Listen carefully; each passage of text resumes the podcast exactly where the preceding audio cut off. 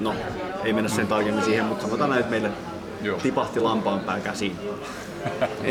ja tota, Ja ensimmäinen ongelma sen meille tipahtaneen lampanpääkaan oli se, että Mokoma, Mokoma oli aloittanut jo kom, kompostoitumisen siellä jääkaapissa. Omin päin. Omin päin omin päin nimenomaan.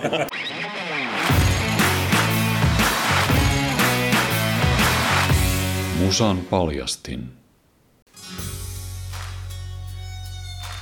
Turkulainen Mormand de Snago on reilussa vuosikymmenessä kypsynyt tuhdin tumman puhuvaksi metallikeitokseksi, joskin tämä Blackis-nelikko tarjoaa myös genreen tottumattomalle kuulijalle reilusti tarttumapintaa. Vastikään neljännen pitkäsoittonsa julkaisseen Mormand de Snagovin biisit ovat pääosin laulajakitaristi Miska Lehtivuoden käsialaa, ja mies on ottanut bändin kolmannesta levystä alkaen myös äänitys- ja miksauspuolen vastuulleen. Kitaristi V. Pekkalan liityttyä kokoonpanoon kolmannen levyn äänitysten jälkeen on bändin ilmaisu rikastunut entisestään hänen jakaessaan nykyään sävellys- ja sanoitustontin yhdessä Miska Lehtivuoren kanssa. Musan paljastin pongasi perustajajäsenet Miskan ja Pekan koulun panimon penkiltä. Aloitetaan uusimman levyn avausraidalla Words Corrupted. Tervetuloa mukaan.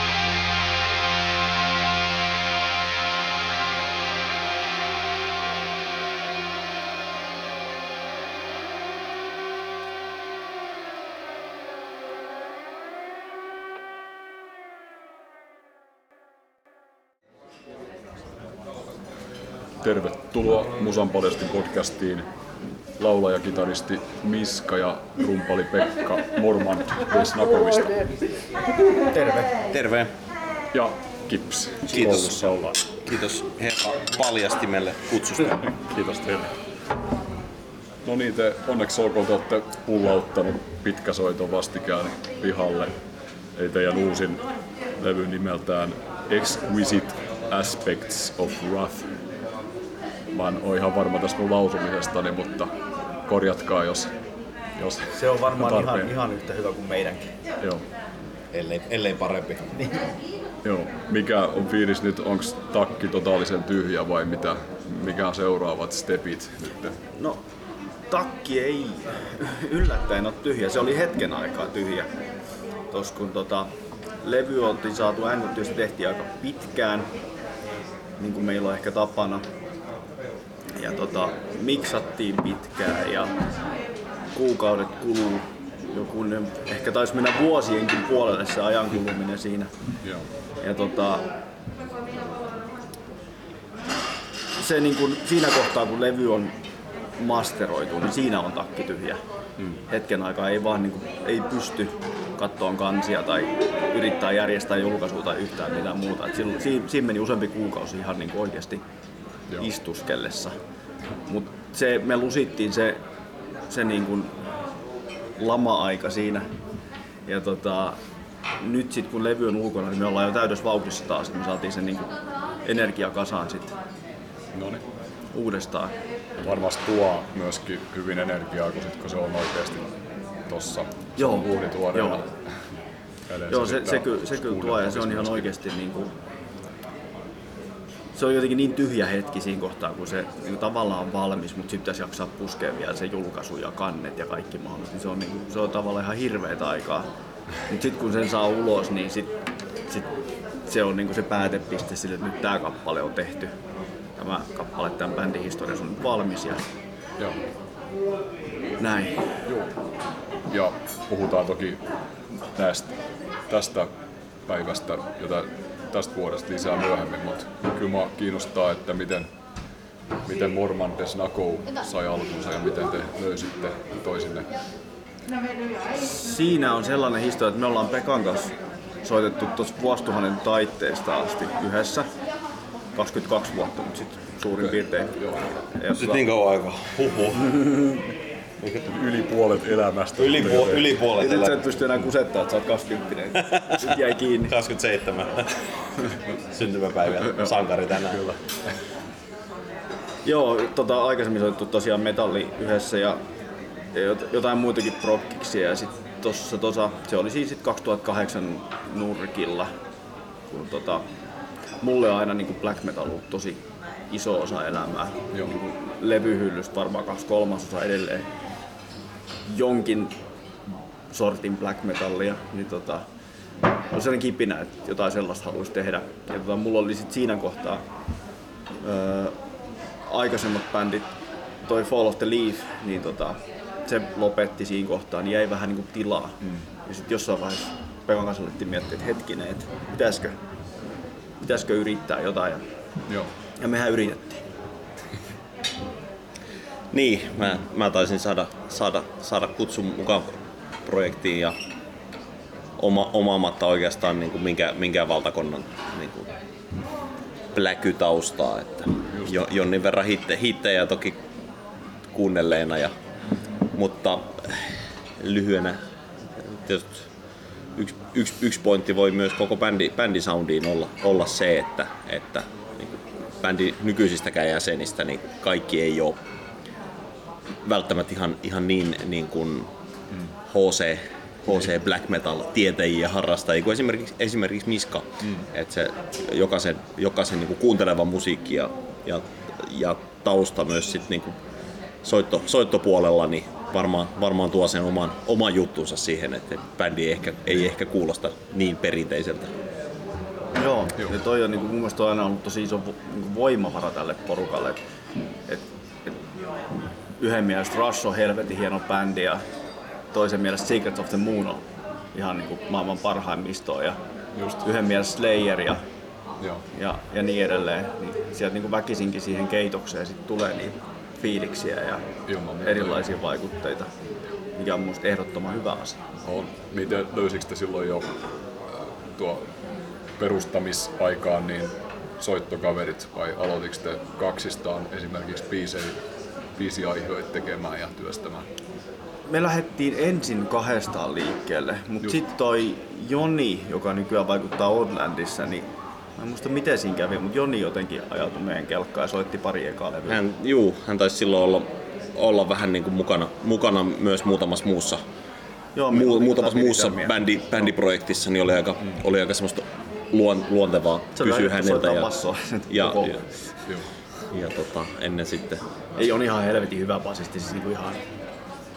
No, melkein väittäisin, että kaupungin parhaimmisto, varsinkin tuolla rock metal puolella, mutta tota, en tiedä. Moni on varmaan omat mielipiteensä tästä, mutta et siis tosiaan se oli niinku meille kova juttu, että Joni oli siinä mukaan silloin aluksi. Ja tota, ja sit, Trio pohjalta sitten. meillä oli siinä sit yksi, yksi kitaristi pyöri siinä kanssa tota, nurkissa. He, siinä tota, kolme ekaa levyä, mutta tota, mut tossa oli se niinku ydinporukka. Ja, ja sitten Joni lähtikin tokalevyn jälkeen, se, se, se meni ihan niinku, tiiäks, hyvässä yhteisymmärryksessä. Et hän vaan ilmoitti, että nyt niinku Oldlandi on vähän isommalla, niin hän pistää sinne paukkuja ja toivotti, että ihan hyvä näin. Et, ja tota, siinä kohtaa Venhon Pekka sit vanha kaveri, kaveri piiristä löytyi, että hei, tuu soittaa bassoa. Ok, sama homma. Joo, että kuitenkin suht vaivatta on kulkenut tää alku, Joo, alkutaival. on, on joo. joo ja sit kyllähän tää niinku... En mä tiedä, ei, ei ole koskaan ollut sellaista oloa, että olisi lähtenyt hakemaan soittajaa jostain vaan niinku, että nyt halutaan niinku se kovin mahdollinen muusikko tai kovin mahdollinen säveltäjä, mitä vaan jostain saadaan. Joo. Vaan kyllä se on ollut enemmän se, että hyvä porukka kunhan nyt soitin pysyy kädessä ja osaa soittaa, niin se riittää. Kyllä se, niinku, kyllä kyllä se silleen kaveripuhelta on mennyt tää bändi aina. on, on ja varmaan tai ei edes varmaan, vaan epäilemättä se fa- fakta on kuitenkin se, että joka, joka levyllä ollaan kuulostettu. No toki ehkä hiukan erilaiselta kuin edellisellä, mutta myöskin, myöskin se, se aika, aika paljon myös se soitto, soittotaito kehittyi siinä vuosien, vuosien varrella. Että ihan itsellänikin se ensi, ensimmäisen levyn jutut, niin että no sehän on kiva, kiva kuunnella, kun vähän nuorempi minä yrittää jotenkin auttavasti luovia blast beattien kanssa.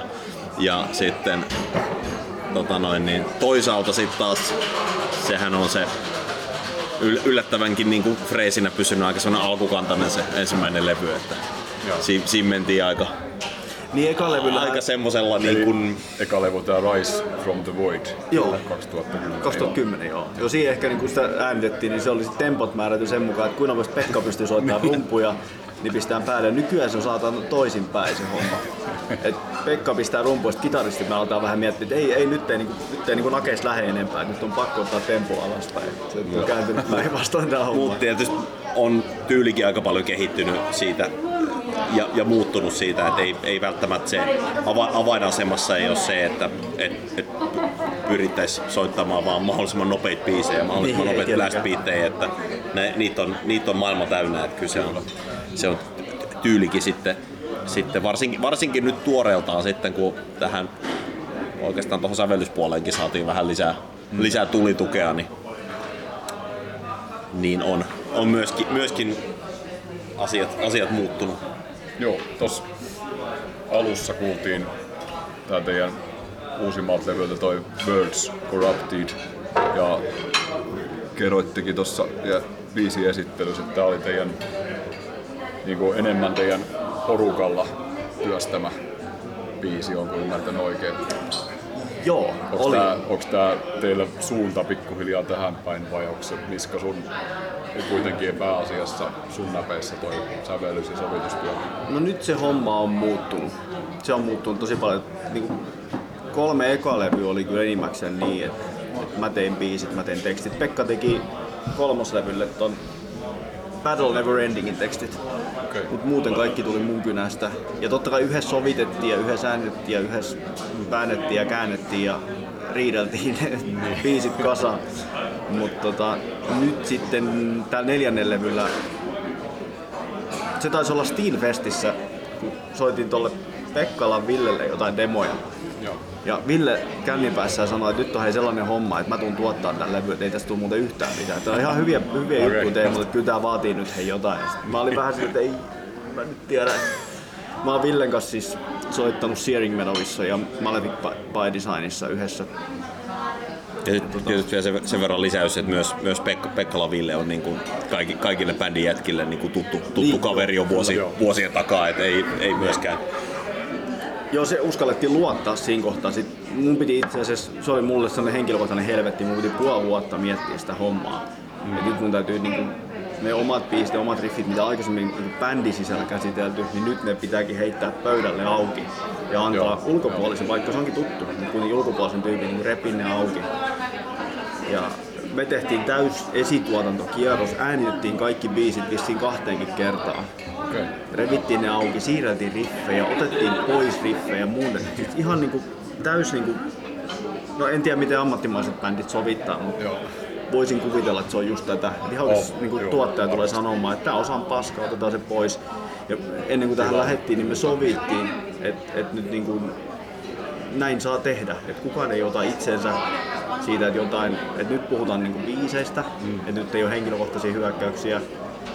No se meni silti hiukan ihon alle, täytyy myöntää jossain kohtia. Tuskin siltä voi kokonaan välttyä, kun on niin henkilökohtaisista asioista kuin omista joo. tuotuksista kyse. Niin. Kyllä.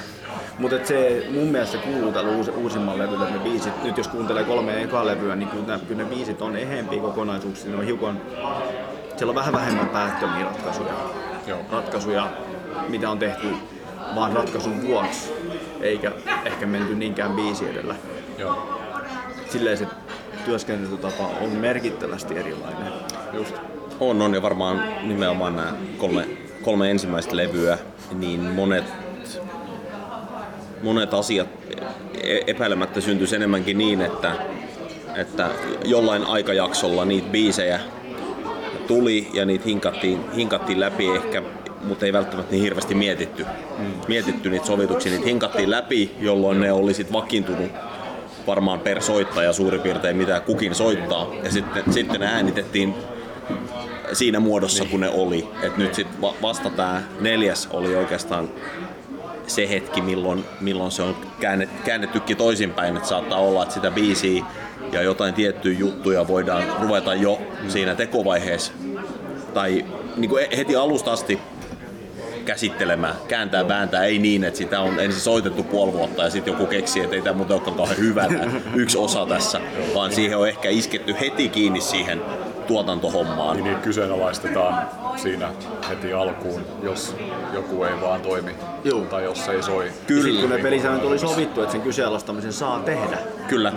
niin tota, Että se on sallittu. Ja oikeastaan, oikeastaan niin kuin nyky, varsinkin tässä nyt sitten nykykokoonpanossa ja muuta, niin, niin ilmapiiri on kyllä ainakin toistaiseksi ollut tosi tosi avoin. Et se, on, se on myös jatkunut, jatkunut nyt sitten uuden materiaalin kanssa se, että jokaisella, jokaisella, on, jokaisella on ääni ja kukaan ei pahota mieltään, vaikka sanoisi aika suoraankin, että mun mielestä tämä osa on huono, että meidän täytyy tehdä sillä jotain. Ei se, ta, se ei ole, kuten tässä nyt olikin, niin se ei ole henkilökohtainen hyökkäys kenenkään sydänverestä repimään riffiä kohtaan, vaan se, että se saattaa Joo. olla, että se riffi on vaan väärässä paikassa tai väärässä biisissä. Mennään seuraavaan biisiin. Tämä on myöskin teidän uusimmalta pitkäsoitolta, niin The Dream Forlorn. Ja tässä ilmeisesti oli esimerkkinä, mistä äsken puhuitte just tästä Pekkalan so- sovituksesta ja muutenkin tästä biisien uudelleen järjestyksestä. Joo, tässä, tässä biisissä tuottaja Pekkala ilmestyi paikalle sanoi, että nyt on muuten, nyt, et, et, ei voi tehdä tuollaista kertsiä, ei voi ikkunasta pihalle, mä sävelän teen paremman. Ja se teki sen, se saatana teki sen. Ja nyt täytyy jälkeenpäin myöntää, mieleskellä ylpeys ja sanoa, että se kyllä tämä Villen kertsi, niin se on parempi siihen. Siinä oli semmoinen alkuperäinen hauska rytmikikkailu-juttu, mikä ehkä oli ihan hyvä, mutta ei kauhean su, sujuva ja soljuva. Nykyinen kertsi sitten taas ja on vähän ehkä helpommin lähestyttävämpi. Että tota, Tästä täytyy nyt Ville sanoa, että se oli oikeassa. Tän, tän yhden kerran. Toistaiseksi yhden kerran ollut oikeassa. Mutta oli tässä myöskin sitä päänpitämistä sitten. Tuossa on Dreamfall Onissa on tosiaan, siinä on taitaa olla peräti 48 tahtia väliosa, missä sointu pysyy E-mollissa koko ajan. Ja siinä taas Ville oli vähän sitä mieltä, että ei, ei, ei niin kuin ihan oikeasti, että, että nyt voit tehdä tolleen. Sitten kyllä nyt voidaan, että tota, nyt me tehdään näin. että Hiukan jotain liidikitaraa voidaan pistää päälle ja voidaan maustaa sitä kohtaa, mutta nyt tehdään jyrkkä kohta, mikä on pitkä, se on seesteinen, se jatkuu samanlaisena tuklisnaputuksena alusta loppuun asti. Se, ja se, on- se on mun mielestä edelleen niin kuin, se on erikoinen ratkaisu, mutta se on, vaikka itse sanoinkin, mun mielestä se on edelleen hyvä ratkaisu. Ja sitten siinä on sellaisia, sellaisia ratkaisuja, että tosiaan liidikitara kun vaihtaa säveltä, niin se kuulostaa kuin sointu vaihtuisikin yhtäkkiä. Et siinä on ikään kuin C-duuri pyörähtää, mutta sitten ei kuitenkaan, vaan se tausta pysyy kuitenkin E-mollissa. Siinä on tota... Ja muutenkin silleen vähän erikoinen biisi ehkä meiltä, vähän ehkä My Dying Pride oli mielessä, kun sitä tehtiin, että koitettiin vähän semmoista epävireistä puhdasta laulua pistää siihen. Ja, tota, vähän kootti biisi, kootti biisi.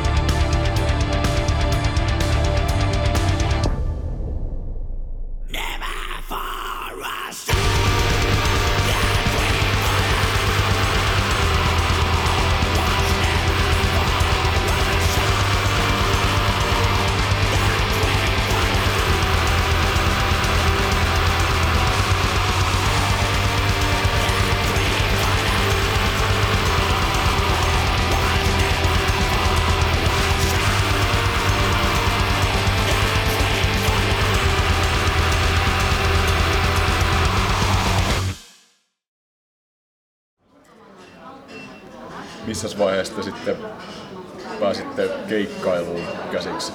Minkälaisia oli ensimmäiset keikat ja mi- mitä, mitä muistoja tässä näin ensimmäisiltä vuosilta? Kyllä me päästiin silloin heti ekalevyn jälkeen sitten jo vauhtiin. Käytiin soittaa jotain keikkoa jossain tyyliin Jyväskylässä ja, ja sitten itse asiassa Turusta on sellainen keissi, että ensimmäinen metallihelvettiklubi, mikä koskaan järjestettiin, niin me oltiin siellä soittaa. Ja se oli silloin sen klubin Se oli silloin se klubin kakkoskerros. Joo. Okei, joo. joo. En, en muista kenen kanssa oltiin, mutta se oli tyyli joku arkilta keikka, mutta oli kuitenkin niin kuin, silleen jäänyt hauska muisto siitä, että metallihelvetti nykyään ollaan tietysti myöhemmin oltu heidän kanssa Joo. soitettu heidän tapahtumissa, mutta niin kuin, kuitenkin pitkä linja organisaatio, niin hauska, hauska, että ollaan oltu siellä sitten alussa. Ja siinä oli itse asiassa sellainen, että silloin varmaan eka metallihelvetti keikan, se oli, meillä oli lavalla sian pää. Ja se oli tota, me oltiin laitettu siihen lava eteen ja silloin oli orjan tappura kruunussa sian päällä ja taisi joku yleisöstä pistää röökihuuleen ja voi olla, että joku raamattukin sai vähän kyytiä siinä keikan aikana. Tota, se oli oikeasti niinku, se oli ihan onnistunut kokeilu. Ja sitten taisi olla joku toinen metallihelvettikeikka, missä me vietiin tää askeleen pidemmälle tää homma.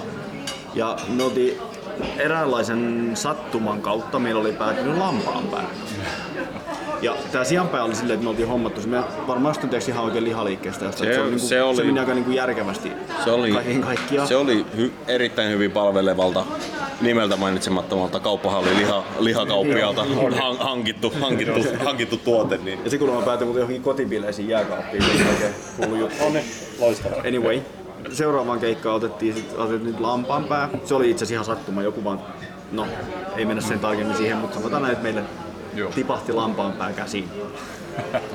ja tota, Ja ensimmäinen ongelma sen meille tipahtaneen lampanpääkaan oli se, että eihän kenellekään tullut mieleen, että miten, miten semmonen säilyy tai oikeastaan ei säily. juu, me saatiin se kaksi viikkoa ennen keikkaa ja Okei. tuikattiin se jääkaappiin muovipussissa. Muovipussissa, kyllä.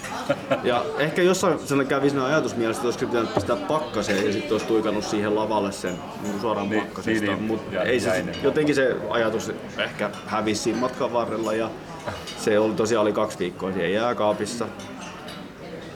Ja kun me tuotiin se sinne keikkapaikalle, sinne klubin takahuoneeseen ja avattiin sen muovipussi, niin se, kyllä, se oikeasti mesta tyhjeni sellaisten yökkäilyjen saattelemana. Siinä kävi niin, että se, se, se ei päätynyt lavalle se lampaan pää, se oli pakko pistää roskiin, se haisi niin saatanan pahalle. Kaksi viikkoa jääkaapissa, se oli tosiaan tullut suoraan teurastajalta, että se ei Juu, Mokoma, Mokoma oli aloittanut jo kom, kompostoitumisen siellä jääkaapissa. Omin päin. Omin, omin päin nimenomaan.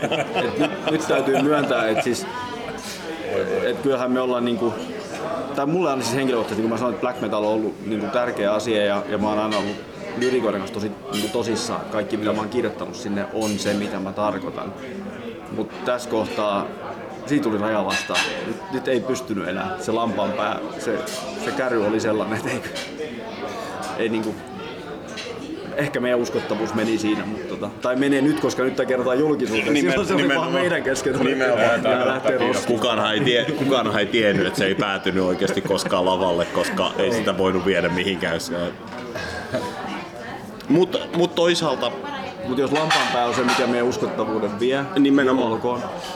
toisaalta näihin, näihin voi aina miettiä sellaisia kulminaatiopisteitä, että, että kuitenkin niin kuin ensimmäisen, ensimmäisen levyn aikana vielä aika vahvasti, vahvasti mentiin, mentiin aika tämmöisessä perinteisessä ää, black metal maailmassa sekä musiikillisesti että visuaalisesti, että oli, oltiin enemmän, enemmän sitten, enemmän sitten tämmöisten tietynlaisten hahmojen takana.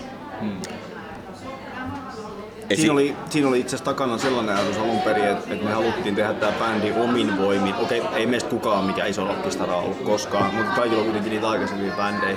Niin me ei haluttu, että, että missään tulee esille, että nyt niin nämä tyypit on tehnyt uuden bändin, vaan haluttiin tehdä se ihan niin kuin, täysin uutena juttuna. Siksi lyötiin silloin aikana omat nimet piiloon. Joo. Ja vasta kolmannen levyllä sit, niin riisuttiin nämä kaikki pois tästä ja sitten Mutta No.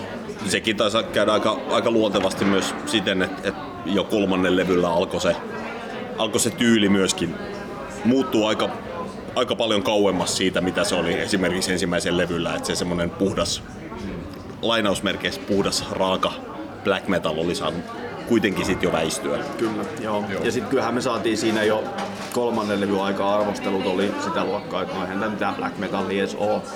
Fine, jos joku on sitä mieltä, niin on. Meillä on ihan sama. Ja tämän uuden levyn mieltä ne, ketkä sanoo viimeksi näin, niin sanoo nyt kahdesti näin, että ei tämä mitään black metallia enää ole. Puritaanit Niin, se on, siis en mä tiedä. Mä tiedän mitä mä kirjoitan, mä tiedän mitä mä haluan sanoa.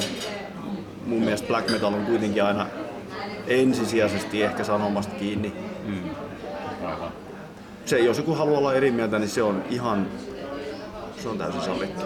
Joo. Niin, teidän toisen levyn, toisen levyn yhteydessä te sitten aloititte yhteistyön tämän romanialaisen Best Records yhtiön kanssa, niin ei varmaan vähiten teidän bändin nimen takia. No mä en itse asiassa muista, Vai mi- mistä minkä ihmeen takia se Pestin yhteistyö lähti käyntiin. Se oli joku tietysti ihan vaan sattuma. Joo, voitaisiin voitais kuitenkin tässä vaiheessa teidän nimi pois kuleksimasta, että tämähän on romanian kieltä. Joo, Tämä joo. tarkoittaa, Se on siis, silloin kun perustettiin bändiä, niin meillä oli varmaan mielessä jonkinnäköinen konsepti. Ja siis mä olin tänään henkilökohtaisesti tykännyt hirveästi kauhuleffoista, joten tästä päästään Dracula on täysin ilmiselvä asia, mutta me haluttiin kertoa se jotenkin hiukan vähemmän ilmiselvällä tavalla. Joten alettiin kaivaa ja tutkia googlaa ja päädyttiin ottaa se romanialainen bändin nimi, joka viittaa siis Draculan oletettuun hautapaikkaan. joo, No nythän kävi näin, että siitä ensimmäisestäkään levystä ei varsinaisesti tullut konseptialbumia, vaikka siellä on yksi biisi, joka, joka kertoo vähän niin kuin tällaista kauhutarinaa. Totta kai siinä on tietynlainen ideologia siinä sitten niin kuin liimattu siihen päälle. Joo. Mutta vielä vähemmän tulevaisuudessa niin tätä konseptia noudatettiin. Mutta toisaalta sit bändin nimen vaihtaminen ei vaan ei siinä ehkä ole mitään järkeä. Miksi pitäisi? Tuo on vähän vaikea nimi, kukaan ei sitä koskaan muista, mutta et, ei no ei ehkä eka ja toka lausahduksia, mutta kyllä sitten kun sen, kyllä mä väitän, että se kyllä sitten muistaa aika pitkään, kun sen saa haltuun niin omassa päässään. Niin tietysti, jos olet vaikka Metallarkin vesi kattoo, niin Black jotain alku- alkuisia bändejä tai Dark jotain alkuisia bändejä on kuitenkin aika paljon. Et, et jos, jos, jos hakee niinku biisin nimen, no vaikka nyt Dark Funerali, Secrets of the Black Arts-levyltä, niin kyllähän sieltä löytyy tosi paljon herkullisia äärimetallibändin nimiä, mutta me lähdettiin vähän eri linjalle. Muistuuko yhtään, miten tämä Best Recordsin kanssa tämä yhteistyö alkoi? niin tosiaan, ekat se oli tässä niinku, mistä lähdettiin liikkeelle. Mä joo. lähdin itse vaan jo Sivuraiteiden kautta takaisin maaliin. Joo. Kyllä. siis se oli joku, että me varmaan haettiin julkaisia. E- eka levyhän oli silleen aika luonnollisesti julkaistu, koska mulla oli silloin Fall of the Leaf ja Blazing Hatred oli molemmat Firebox Recordsilla. Ja tää Winter Sunset, joka julkaisi Slagovin ekan levyn, niin on itse asiassa Fireboxin alalafka. Se ei ollut julkisesti koskaan kytköksissä, mutta Winter Sunset oli siis Ramin pyörittämä lafka.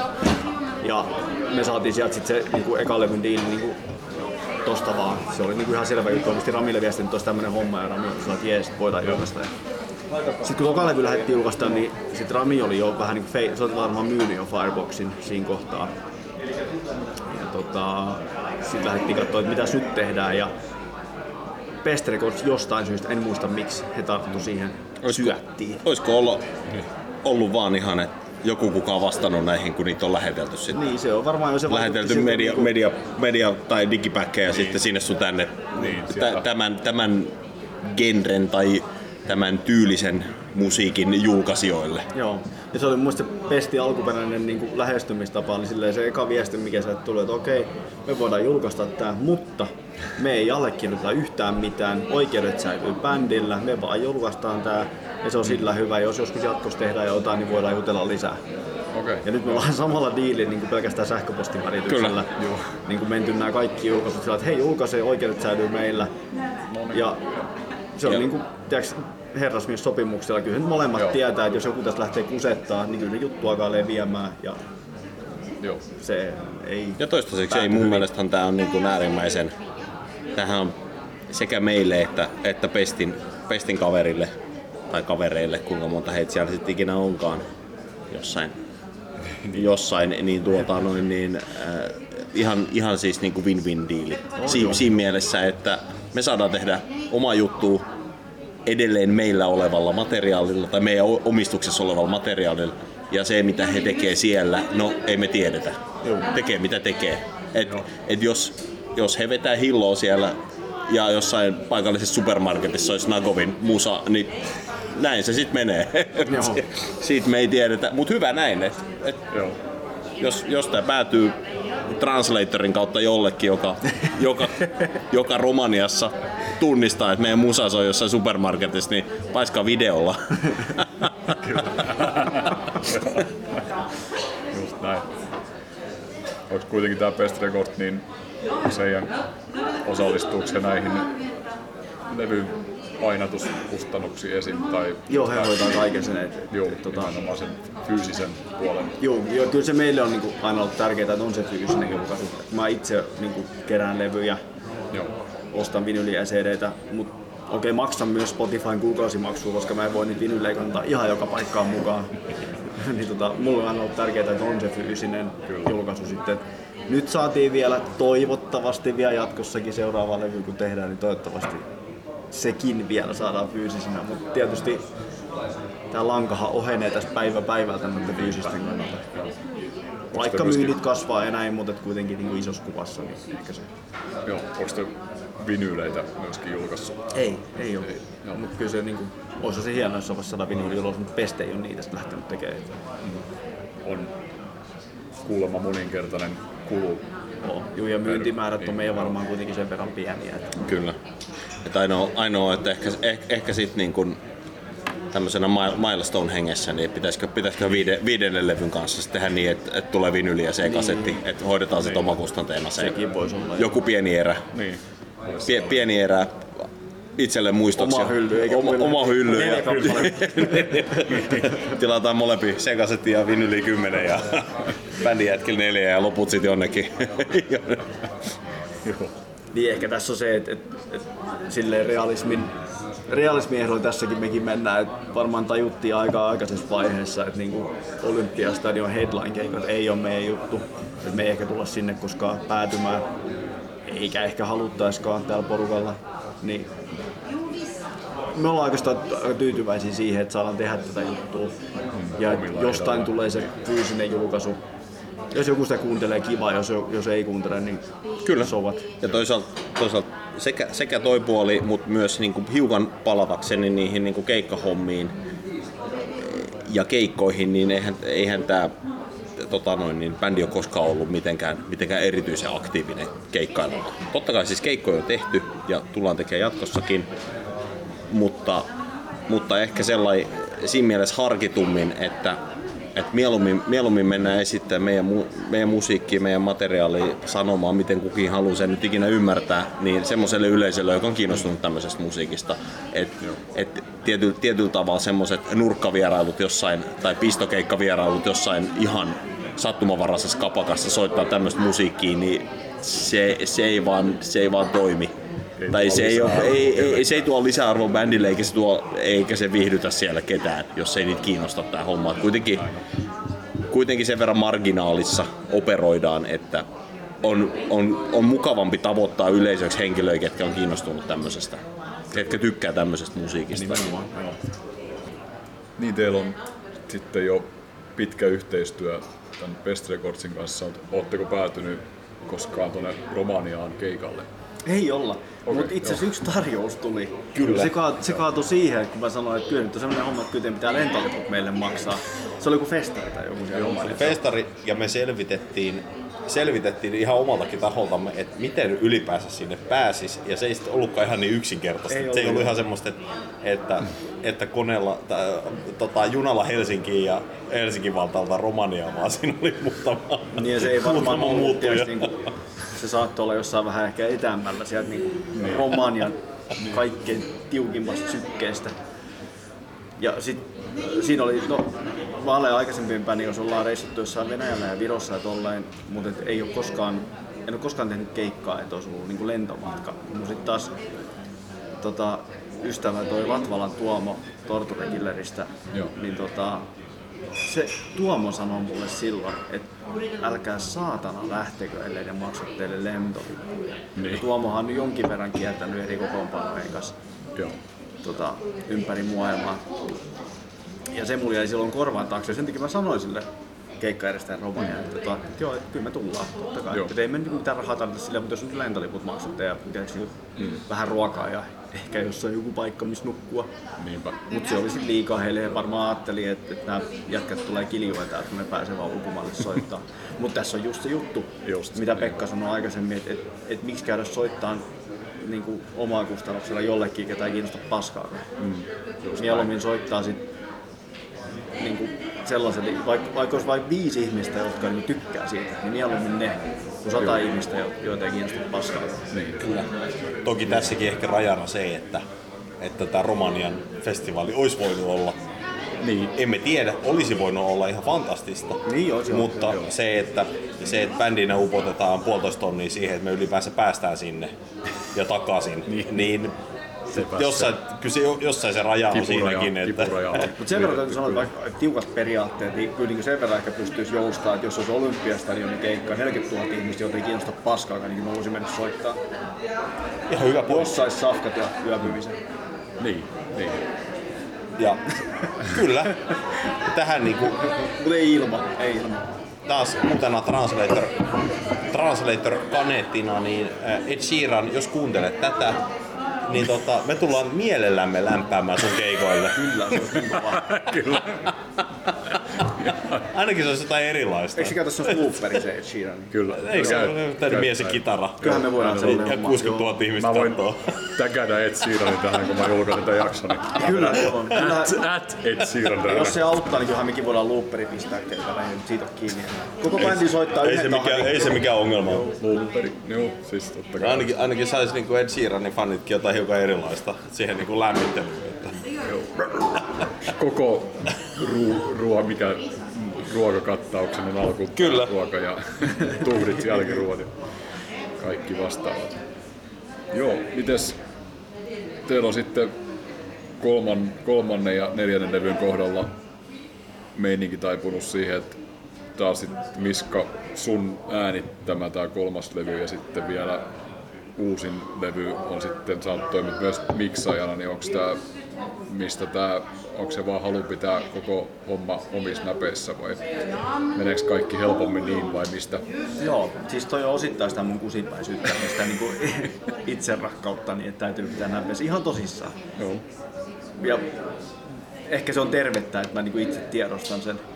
Mutta tosiaan kaksi eka levyä oli toi tota, ystävämme Ville tota, äänitti ja miksasi sen levy, tuli tosi hyvää jälkeen. Sitten kolmannen levyllä me tuli varmaan Pekankaan vähän silleen, että sit, tosi, anteeksi, takaisinpäin eri Ville kuin tämä Pekkala Ville, joka meillä on bändissä, vaan täysin eri Ville, joka teki tää kaksi ekaa levyä. Niin, Tuossa kolmannen levy, Pekan kanssa ruvettiin varmaan vähän hommaa omi mikkejä, vähän jotain interfacea ja mä jonkun kuvasin jostain hommasia ja vähän yritin opetella käyttää. Ja todettiin, että kyllä me nyt äänitys pystytään tekemään ke, niin keskenämme. Ja pystyttiin ja tuli varmasti Jotain. ammatti, niin, ammatti niin kuin silmin varmasti tehtiin paljon virheitä, mutta mm. mun mielestä kolmas levy soundaa kuitenkin ihan hyvällä. Se miksattiin ulkopuolisella, masteroitiin ulkopuolisella Joo. näin. Mutta sitten neljännen levyllä, niin mä itse asiassa olen henkilökohtaisesti siinä, siinä välissä panostin tosi paljon niin kuin softaa ja laitteistoa. Et edelleen tosiaan rumpu, ja Pekkakin osti uuden rumpumikin muuten. Kyllä mikki, mikkikalusto päivitys myöskin siinä, siinä välissä, että Ja osaaminenkin varmaan jonkin verran siitä, että kun kerran harjoiteltiin, niin Sitten vaan vedetään homma niin loppuun asti. niin, niin ja, tota, ja sitten kun oli sit, no siinä kohtaa sit jo niinku käytettyjen eurojen määrä siihen laitteistoon ja softa oli sit jo niinku aika iso, niin oli ehkä vähän semmoinen, että niinku haluaisi vähän kokeillakin mitä siinä pystyy tekemään. Joo. Ja sitten tää uuden levyllä oli aika paljon kerroksia. Oli tiiäks, pieniä liidimausteja siellä täällä ja niiden selittäminen ulkopuolisen miksaajalle, niin se tuntui jotenkin niinku ihan painajasmaiselta siinä kohtaa. Ja tota, ajattelin, että, okei, että mä yritän itse. Joo. tota, mulla on pieni, kotistudio kotona, siellä pystyy kaikki muut paitsi rummut. Kun siellä ei, ole, ei, ei mahdu rummut siihen huoneeseen. Niin tota, siellä sitten värkkäsi ja kyllähän siis, kyllähän mä viisi kertaa tämän albumin miksasin. Okei. ennen kuin se lopputulos, siis alusta viisi kertaa. O- Niin, Onko tota- tämä sitten myöskin äänitetty niin, että rummut muualla, mutta sitten kaikki muu? Kyllä se kaikki muu sit kotistudiolla. Sen, ver- Joo. ja sen, ver- sen verran kuitenkin pidetään vielä sitä DIY-leimaa, eli Driving Under Influence. että, että tuota noin, niin, et, et vaikka rummut on tehty muualla, niin rummut on myöskin tehty omatoimisesti. Niin, Eli tehtiin, ihan, tehtiin ihan omissa, omissa tiloissa ja omalla, omalla kalustolla. Joo. Ja itse rakennettu subkit oli myöskin mukana viime levyllä. No se, sekin pitää paikkansa, koska, Sekin toimii ihan hyvin. koska nimeltä mainitsematon Y-kirjaimella alkava perämoottorivalmistaja ei enää tee sitä uutena. Ja sitä mokomaa mikrofonia ei saa. Ja sitten mä olin netistä bongannut, että tämmönen, tämmönen täytyy saada. Ja Miska on kova kolvaamaan asioita, joskus jopa oikein. Ja mä laitoin linkin, että hei, tämmönen, että nyt saadaan botneen, botneen basariin.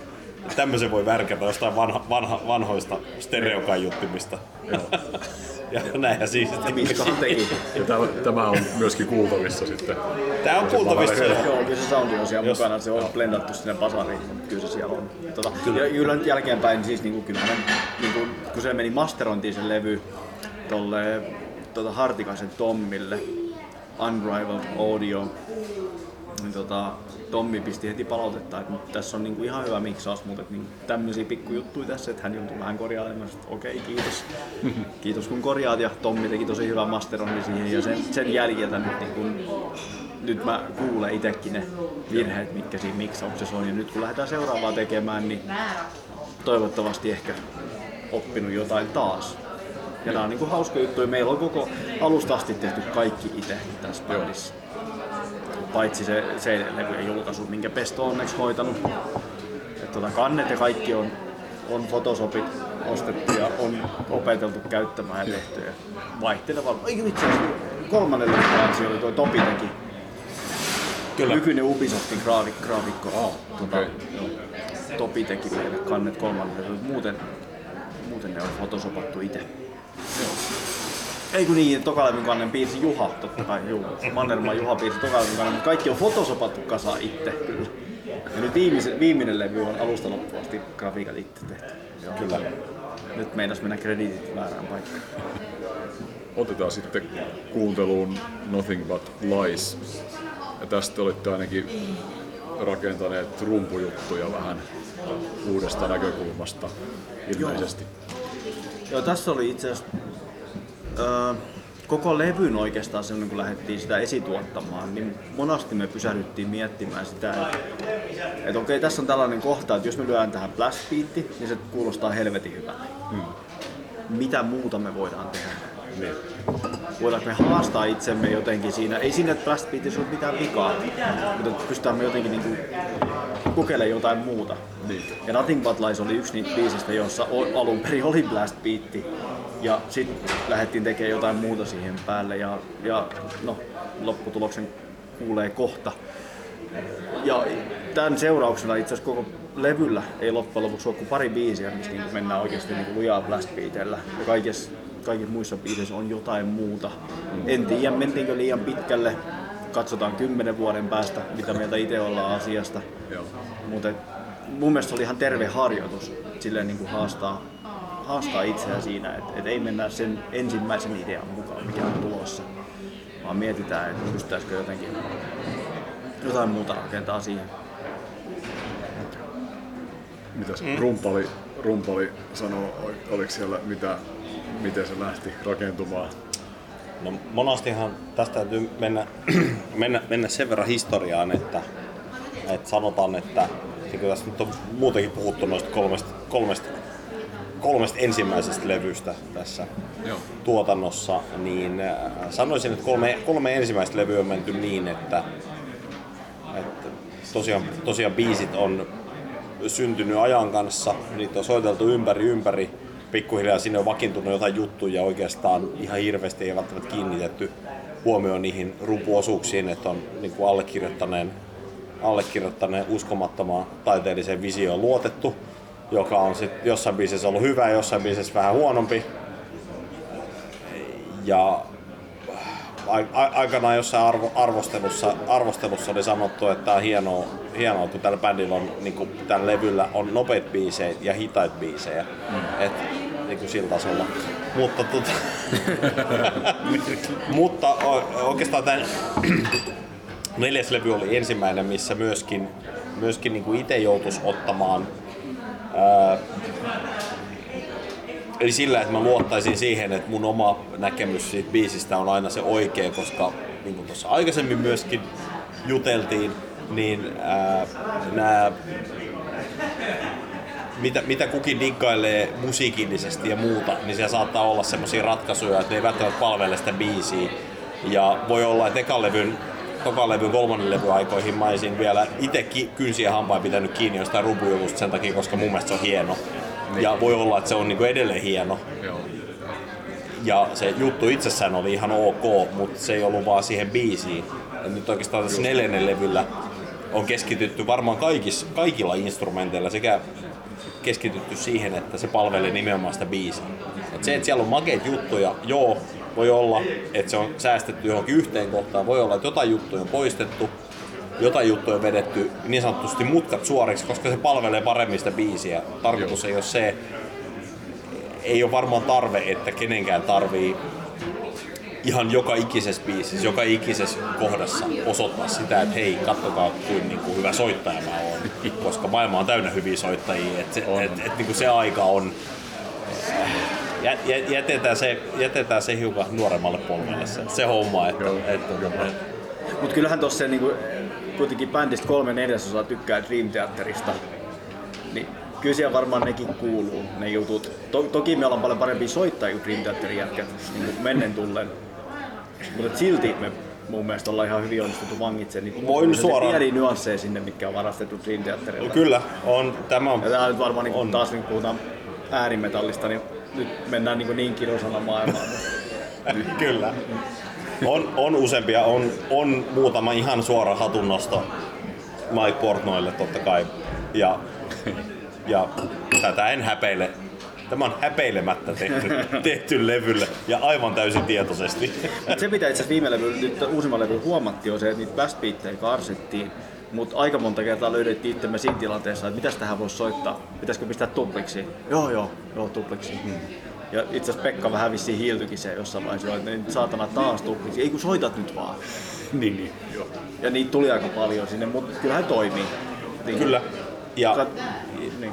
nimenomaan. Ja, Ja nyt ehkä nyt kun- nyt kun- on menty enemmän, enemmän niin kuin nimenomaan biisien ehdoilla, että et moni, tai varmaan kaikki bändin jäsenistä, itseni mukaan lukien, on joutunut, joutunut tai ei joutunut, saanut niellä sitä ylpeyttä hiukan.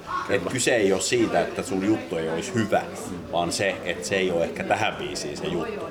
Et nyt me tehdään tämä osa, me te- tehdään tämä osa näin, ja sitten kun sille on antanut hiukan aikaa, oot kuunnellut itse demot sellainen, niin. voit sitten ainakin hampa- hampaat kiristellä pari kaljan jälkeen myöntää, että no joo, kyllä te olitte oikeassa. Ehkä tää oli parempi ratkaisu. Niin kuin saatana Ville sen Dream, Dream Followin Kertsin kanssa. Olit sä nyt sit oikeas kuitenkin. Nimenomaan. No, mutta Nothing But Lies siis kuuluu ainakin tupliksi. Joo. Siinä juna kulkee. Taas.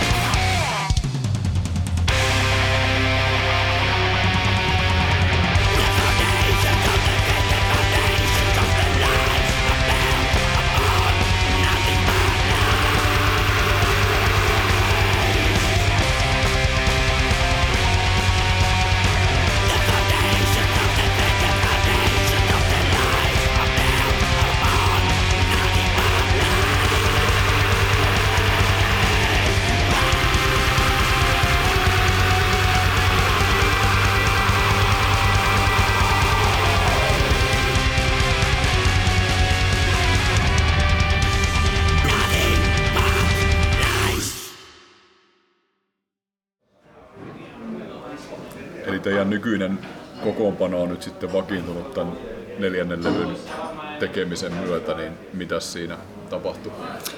Joo, eli toi tosiaan Ville hyppäsi meille silloin mukaan, Pekkala Ville hyppäsi mukaan tuottajan roolissa tähän neljännelle levylle. Joo. Ja siinä hän sitten yhtenä meistä antoi kyytiä biiseille ja niille rakenteille ja, ja yhdessä saatiin varmaan meidän kaikkien mielestä tosi hyvä lopputulos aikaan.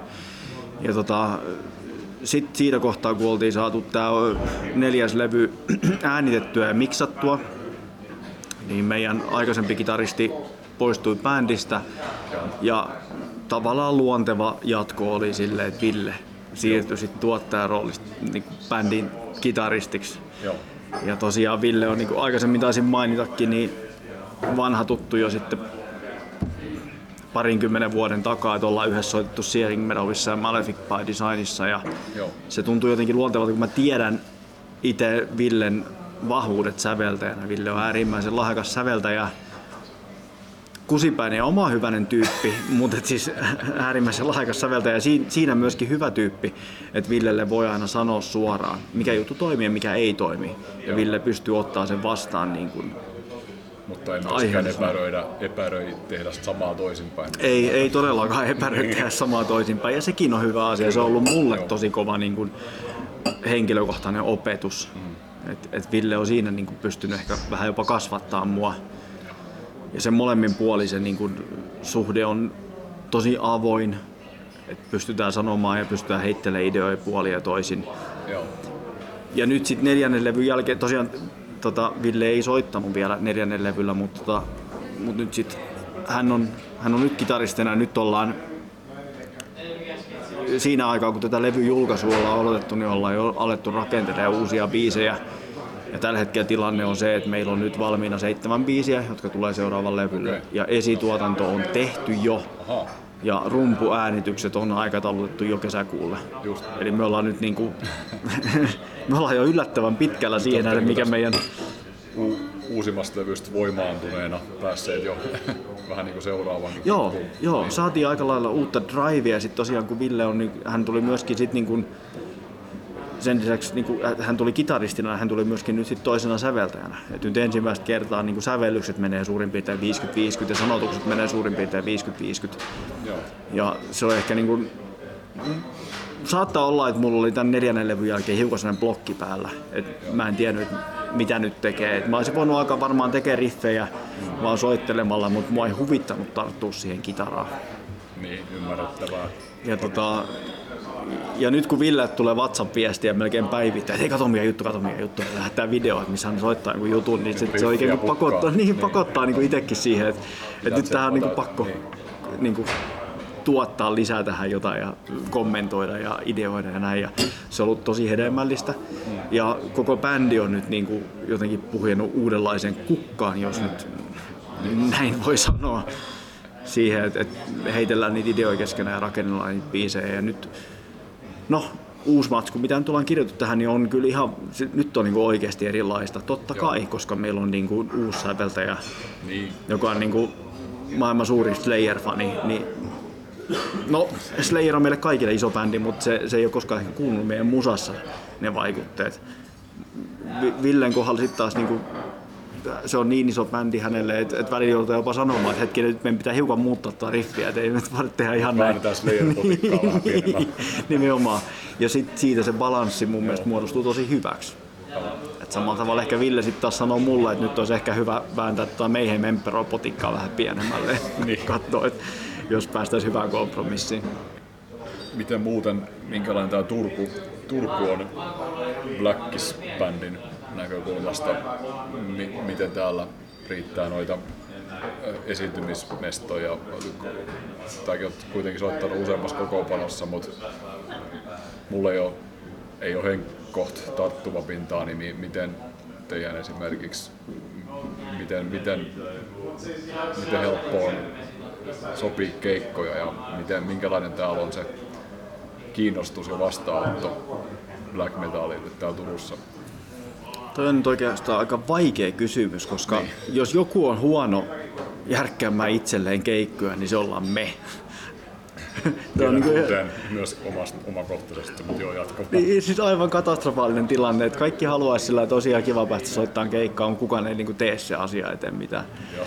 No viime elokuussa käytiin tällä kokoonpanolla soittaa eka live-keikka Metallihelvetin tota, tapahtumassa ja se oli ihan huikea.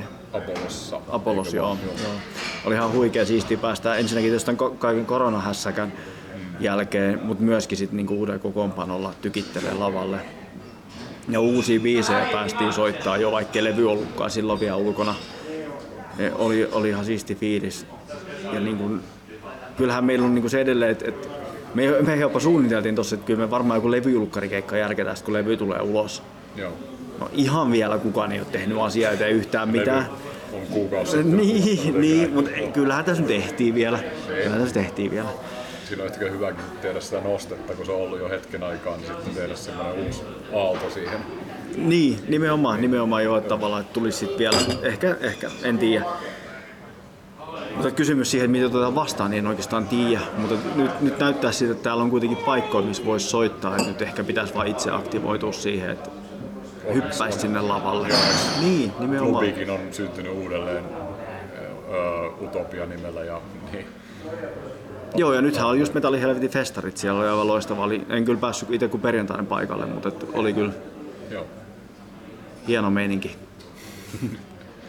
Joo, kyllähän sitä näitä riittää onneksi.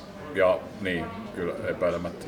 No, tässä on puupöytä, kuuluisa puunkoputusääni kuuluu, mutta tietenkään pandemia ei ole lähelläkään varmaan ohi, mutta eikö- eiköhän nämä tapahtumat ja keikat ala pyörimään tästä eteenpäin enemmän tai vähemmän normaalisti. Eli ei, ei varmaan semmoista jäätäviä hiljaisia jaksoja tuskin tullaan enää kuulemaan. No siltä se nyt vähän näyttäisi. Siis nyt, no mullahan on Steelfest-lippu vuodelta 2020 vai milloin se alkoi, niin, niin. Se lippu edelleen taskussa, minkä mä oon upgradeannut sitten neljän päivän lipuksi ja nyt on mitään viisi viikkoa aikaa Steelfestiin. Niin nyt näyttää ihan hyvältä, Niin, joo. että tota, festarit toteutuu. Tietysti nyt kysymysmerkki on se, että pääseekö Nocturaan Mortum soittamaan Ukrainasta vai eikö pääse, mutta tota, Aa, niin joo, joo. Mut muuten, muuten näyttää, että festarit toteutuu ja neljän päivän lipulla ollaan menossa mestoille. Niin, joo. Varmaan, tai siis on, on siisti fiilis päästä keikalle jo ihan niinku katsomaankin pitkästä aikaa. Tätä ennen varmaan, no okei, no Metalli Helvetin festarit oli nyt keväällä, mutta sitä ennen taisi olla aika viimeinen keikka, missä oli niin, olikohan Megadeth vai Slipknotti Helsingissä silloin just pandemia ennen. Ja Slipknot, eiköhän sit, sit ensi elokuussa on tää Turun Ah niin, jo nekin Not- tulee, Notfest, totta. Joo. Notfest, joka on nyt sitten toivon mukaan myöskin toteutuu, niin nyt, nyt ainakin yhden vuoden siirron jälkeen, niin pitäisi, se on ens, ensimmäinen tapahtuma sitten tuolla Turun satama. Joo, niin ja se oli se, että ensin Slipknotti piti tulla sinne. Ja mun mielestä liputkin tuli pyyntiin.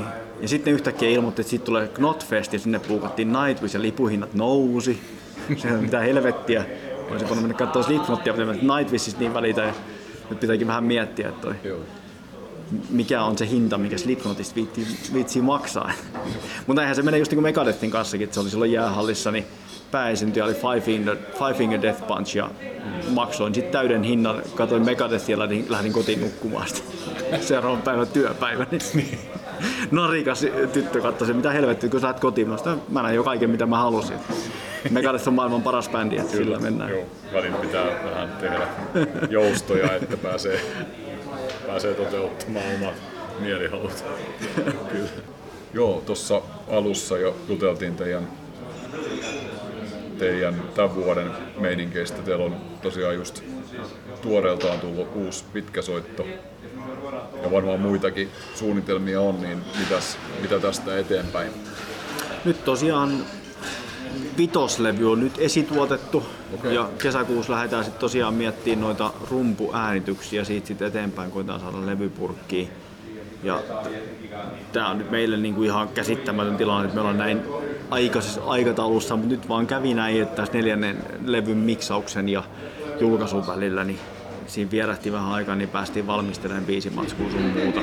Joo. Hyvin todennäköisesti menee kolme neljä vuotta ennen kuin se viides levy tulee ulos, mutta Mutta aika paljon on jo valmiina. niin, bi- biisit on valmiina, me tiedetään mitä me ollaan tekemässä, esituotanto on tehty. Joo. Nyt kuunnellaan vähän niitä esituotantodemoja ja mietitään, että mitä ruvetaan korjailemaan ja, ja mikä on se paras lähestymistapa, mutta et näillä näkymin tosiaan kesäkuussa lähdetään paukuttaa rumpuja. Joo. Ja aikaisemmin ollaan tehty usein rummut just silleen, että, että ollaan tehty niin kuin arki-iltoina silleen, kun ollaan pystytty töiden ohella sopimaan. Mutta nyt, nyt yritetään vihdoin sellaista ratkaisua, että, että kerätään se pitkä viikonloppu koko jengi samaan paikkaan viikonlopuksi ja vähintään rummut ja ehkä jotain komppikitaroja nauhalle sen viikonlopun aikana. Että on mahdollisimman niin kuin, tiukka fokus siihen tekemiseen sen sijasta, että tehdään kerran viikossa viisi kerrallaan ja vähän ehkä hajuaa se ajatus, mitä ollaan tekemässä. Niin Joo. silleen vähän eri tavalla ollaan lähdössä tällä kertaa tekemään. Toivottavasti saadaan järjestys se yhteinen viikonloppu. Kaikki tietysti kiireisiä. Työt ja perheet ja kaiken maailman sotkut siinä mukana pelissä, mutta et, Entäs sitten keikat, kesä tulee kovaa kyytiä ja festaritkin. Onko näköpiirissä mahdollista festarikeikkoja? no siis tuskan pääesiintyjä slotin lisäksi juuri ei mitään ole tiedä, no ei. Ei, me ei ole sovittu mitään, kyllä oikeasti pitäisi aktivoitua, pitäisi saada aikaiseksi. Se on meistä paljon itsestämme kiinni. Joo. Et bändissä ei ole yhtään semmoista driveria, joka niinku lähtisi tekemään sitä keikan niinku puukkaamista ja Joo. näin, mutta tota, me yritetään, me yritetään. Kaikki me tykätään soittaa livenä, siitä ei ole kiinni, mutta ehkä se on se oma laiskuus, että ei, ei päästä sinne lavalle asti. Joo, ja kyllähän tässä nyt on hyvin mestoja tarjolla, ja jos tämä ensimmäinen ruuhka-aalto pyyhkäisee nyt koronarajoitusten purun myötä ohi, niin sitten varmaan on, on hyvinkin tilaa, ja varmaan tulee myöskin äärimetalli iltamia ja festivaaleja tässä kotinurkillakin. Kyllä, joo, ja ehkä voisi jossain vaiheessa miettiä sitäkin, että, että jos palaisi siihen vanhaan malliin, mitä aikanaan oli Turussa, että itse järkättiin. Niin, niin. Silloin oli sosikset ja TV, mihin vaan niin itse mentiin. Niin nimenomaan, joo, se oli ihan hauskaa, että ehkä jotain sellaistakin voisi miettiä jossain vaiheessa. Juu, juu. Ilman muuta sitä, sitä kaipaa varmaan monikin näillä seuduilla. Hyvä. Me ollaan valmiit viimeiseen biisiin, eli nimikin enteellisesti The Wake End. Lausuinko? Joo, se on vaikea, vaikea nimi lausua ehkä kaikille suomalaisille. Tämä biisi on sellainen, että on niin kuin... No aikaisemmin tuossa mainitsin, että meidän tekstit on semmoisia, mitä mä oon tähän neloslevylle kirjoittanut, niin on, on tosi tiukasti seiso sanojeni takana. Et kyllä me hyökätään vahvasti niin kuin järjestäytyneen uskontoja vastaan ja tarvitaan ehkä vaihtoehtoisia näkemyksiä sille, Joo. ää, mikä osittain on niin kuin se black metalin ydin. Ja kuten aiemmin todettu, että, että void- voidaanko me nykyään laskea black, black metaliksi vai ei, niin se ehkä jää sen niin kuin kuulijan päätettäväksi. Mutta Wake End on sellainen biisi, jonka tekstit, ne on ehkä jotain ihan muuta. Ja ne on ehkä henkilökohtaisimmat tekstit, mitä mä oon koskaan kirjoittanut. Ja sitä myötä tästä biisistä tuli myöskin ehkä sellainen niin kuin tärkein biisi mulle koko levyllä. Ja se mitä mä haistelin muiden tyyppien fiiliksiä tuossa oli, oli se, että tämä biisi oli myös tärkein muille bi- niin kuin tyypeille, että, kun tätä tehtiin. Joo. Tämä kasvoi vähän isommaksi kuin mitä alun perin ajateltiin. Ja kunnianhimo ehkä vähän vei meitä mukanaan, mutta melkein väittäisin, että lopputulos on onnistunut. Joo. Et, et kunnianhimo vei ja me vastattiin tavallaan siihen kutsuun ja tehtiin se niin kuin täysillä loppuun asti. Joo. Ja, Kyllä. ja hiukan täytyy ottaa siihen loppuun, bi- biisin lopussa on vähän niitä kitarasooloja, niin siellä, siellä just kun alu, tässä alkupäässä puhuttiin, että on erilaisia niin kuin vaikutteita. Et kun meillä on bändissä ihmisiä, jotka tykkää niin kuin äärimetallista, death metallista, black metallista, Dream Theater tuli mainittua, mutta et meillä on myöskin niin kuin, tiedätkö, Toto, Eagles, tämmöiset jutut on niin kuin osalle meistä lähellä sydäntä. Ja tämän biisin lopussa ne kitarasoolot, niin ei ole ehkä ihan vahinko, että kun sävelsin niitä, niin saattoi olla, että Eaglesin Hotel California oli ehkä vähän mielessä, että minkälaisia kitaravuoropuheluita sooloihin voi rakentaa. Ja halusin niin miettiä sitä, että, että, että pystytäänkö me tekemään jotain sellaista, mitä ne teki. Okei, ei ikinä varmaan mitään niin hienoa kuin mitä Eagles teki aikanaan. Mutta sitä samaa fiilistä siihen, että kitarat toimii niin vuoropuheluna biisin lopussa soolossa, ja sitä tähän Weekendiin tehtiin. Ja en mä tiedä, mun mielestä tässä niin kuin omassa viitekehyksessään niin se lopputulos oli ihan onnistunut. Kyllä. Hyvä. Kiitoksia vierailusta Musan Palesti podcastissa. Miska ja Pekka Morman Desnagovista. Jes, kiitos. Oli helvetin kiva päästä vähän ruotiin näitä omia tekemisiä. Kyllä, kyllä. Kiitokset, kiitokset kaikille aikaansaajille.